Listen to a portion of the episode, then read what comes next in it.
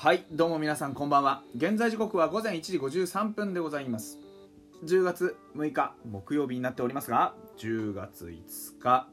水曜日、フォックストロットの野球語りたいラジオのお時間でございます。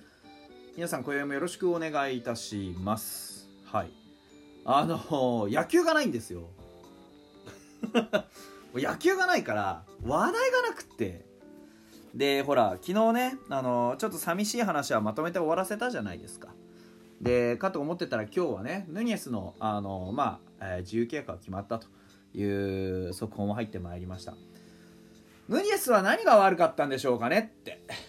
思ってる方、もしくはやっぱりヌニエス外れじゃねえかと思ってる方いらっしゃると思うんですけど、僕は今でもヌニエスはすごくいいバッターだと思ってます。ただやはり物事には適応というものがあるじゃないですか。慣れですよね、いわゆる。日本の野球を多分ヌニエスは一瞬勘違いしたところから入っちゃったんじゃないかなって個人的には思ってるんです。それはどういうことかっていうと、ほら外国のね方から日本に野球しに来るじゃないですか。日本に野球しに来てさ、最初に思うことって何だと思います？僕はやはりそのピッチャーのこう質の違いだと思うんですよ。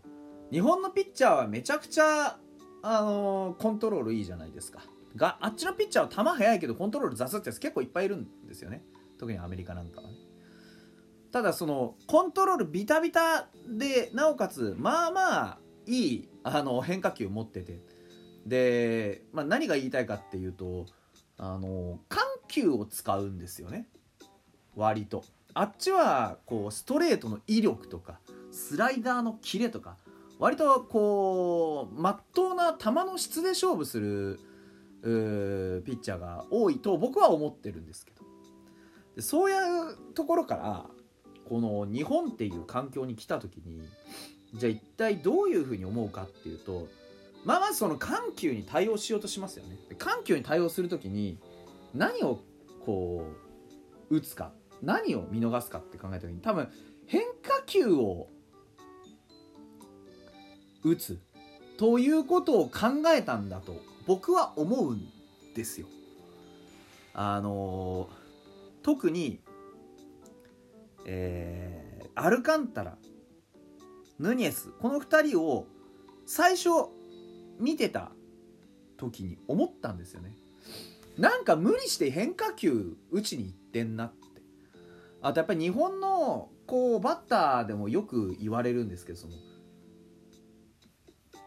逆方向に打て、センターから逆方向に打てってやつあるじゃないですか。あれどっかで指導が入ったのかなって個人的には思ってるんですよね。でもヌニエスの長打のねいい時って僕言ってたじゃないですか。引っ張ってくれとよくねいろんな子に言ってたでしょ。でヌニエスがホームラン打つ時も基本的には引っ張りなんですよね。逆方向にもでかいのを打てるかとかそういうことじゃなくて、まず引っ張った時に一番いい球が飛ぶんですよ。でアルカンタラも割と逆方向にも飛ばしてましたけど、でもアルカンタラもやっぱり引っ張りの方向の方がいい打球飛んでんですよね。ヌニエスはそれを思い出すのにすごく時間がかかっちゃったんだと思うんですよ。要は日本に来て状況に適応しようとして変化球を打ちに行ったんだけど、変化球を打ちに行くってことは本来の彼の持っている引っ張りの打球、いいバットコントロールでこう強く叩いて遠くへ打球を飛ばすっていう打撃をちょっと狂わせたんだと思うんですよね。それを取り戻すのにすごく時間がかかってしまった。後半になった時には割と前半戦ね苦しんでいた時に比べていい打球が飛ぶことが非常に多かったと思うんですけど、やっぱりそういう意味で打撃のね調子を取り戻すのに遠回りをしてしまったなっていう感じ。ただね、ヌニエスそのものが今ファイターズにフィットしなくなっただけであって、実際ヌニエス自身にはまだまだ価値は僕はあると思っているんです。なんでじゃあ今回自由契約になったのっていうと、その打撃っていうののまあ、当初の予定通りに働いてもらえなかった、そういう環境を用意できなかったっていう、まあ、ファイターズ側のミス、まあ一つ。もう一つはファーストとサードが普通に埋まったんですよねで DH も、まあ、近藤がどうなるか分かりませんけど、アルカンテラがいたりさ、まあ、他に例えば万波がいたりさ、なんかいろんな選手、使いたくなる選手がちょろちょろ見っかったんだよね。でそうするとさ、もともとヌニエスってファーストとかサードとかそういう、まあ基本的にはファーストですよね、うん、ってなった時に守る場所がないんだ守る場所がないのよね、うん、つまりはそういうことなんですよ。ポジションがない、わりかしいい選手なのにポジションが持てないんですよね、うん、僕個人的には西武とかに行ったらものすごく活躍すると思う。実は30本ぐらい打つんじゃないかな、うん、よっぽど西武今使っている外国人よりもヌニエス持ってって、西武らしいスイングを教えた方がよっぽど打てると思います。多分2割8分の20本ぐらいは硬いと思う。それぐらいには僕ヌニエスを買っています。なんでかっていうと、まず引っ張ってきちんと強い打球を打てるから、うん、でそういうふうにいろんな、なんていうんですか、日本の状況に適応しようとする素直な、心を持ってるから、だから全然、心配はしてません。まあ日本でやるのかどうか分かりませんけど、他の、チームに行ったとしてもちゃんと、結果残してくれるんじゃないかなと思ってます。これ強がりでも何でもなくて、ヌニエスは本当にいい選手なんですよ。ただファイターズが使いこなせなかったんだよな。もったいないなとは思う。アルカンタラはね、いろんなとこ守れるでしょ。だから残しておく価値全然あるんですよ。で2桁ホームラン打ってくれるでしょ。